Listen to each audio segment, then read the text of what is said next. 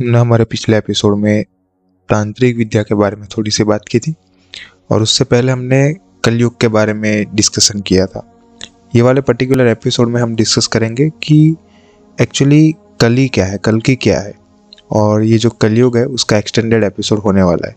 इस particular episode की खासियत यह है कि इसमें आपको पूरी की पूरी डिटेल मिलेगी कि एक्चुअल में कलयुग पहले हो चुका है, ये कल की का अवतार जो है वो जन्म ले चुका है, अगर लेगा तो कब लेगा। तो ये सब जितने भी माइथोलॉजिकल पॉइंट्स है, उसके ऊपर ये पूरा का पूरा डिस्कशन जो है वो ड्राइव होने वाला है।